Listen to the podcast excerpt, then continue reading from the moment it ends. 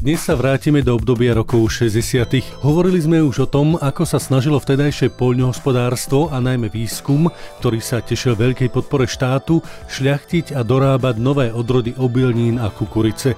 Pristavíme sa dnes pri okopaninách a niektorých ďalších plodinách. Pokiaľ ide o cukrovú repu, tá sa pestovala najmä v nížiných oblastiach. Tam najúspešnejšie bolo pestovanie na pôde, ktorá bola vhodná na pšenicu a jačmeň. Na Slovensku v 60. rokoch sa za najdôležitejšiu oblasť považovala lokalita Stredného považia. Na strednom a východnom Slovensku totiž pestovanie cukrovej repy zasahovalo do oblasti, ktorá bola vhodná na pestovanie kukurice. Tejto komodite sa venoval výskumný ústav kukurice v Trnave, ktorý je už minulosťou. Pokiaľ ide o cukrovú repu, v tomto čase bola veľmi aktívna šľachtiteľská stanica v Bučanoch. Tá sa zamerala na šľachtenie nových odrôd, ktoré by boli vhodné pre slovenské lokality teda ktoré by bolo vhodnejšie vysievať do suchších oblastí a ktoré by boli odolnejšie voči chorobám. Cukrovárnícky priemysel bol v tom čase rozložený po celom Slovensku, takže bol záujem štátu a teda aj úlohou šľachtiteľskej základne priniesť také odrody, ktoré by sa boli ujali po celom Slovensku. Udržiavali dovtedy odrodu Dobrovická A a v roku 1963 bola uznaná aj odroda Bučany VS. O tri roky na to aj Bučany Poli N. Problémy s pestovaním cukrovej repy v predchádzajúcich rokoch súvisel aj s plitkou sejbou a iným typom mechanizácie. Rozvojom technológií a postupným rozvojom mechanizácie sa situácia zlepšila, no výsev bol stále nepresný. Situácia sa výrazne zlepšila práve v 60. rokoch.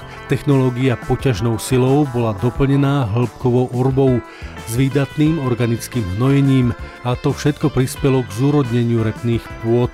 Stále však bolo problematické pestovanie, keďže súviselo s relatívne vysokým podielom ročnej práce na okopávanie a riedenie porastu.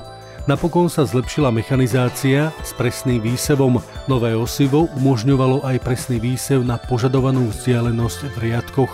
Okopávky sa nahradzovali aplikovaním herbicídov a ďalšími úpravami technológie sa znižovala ručná práca.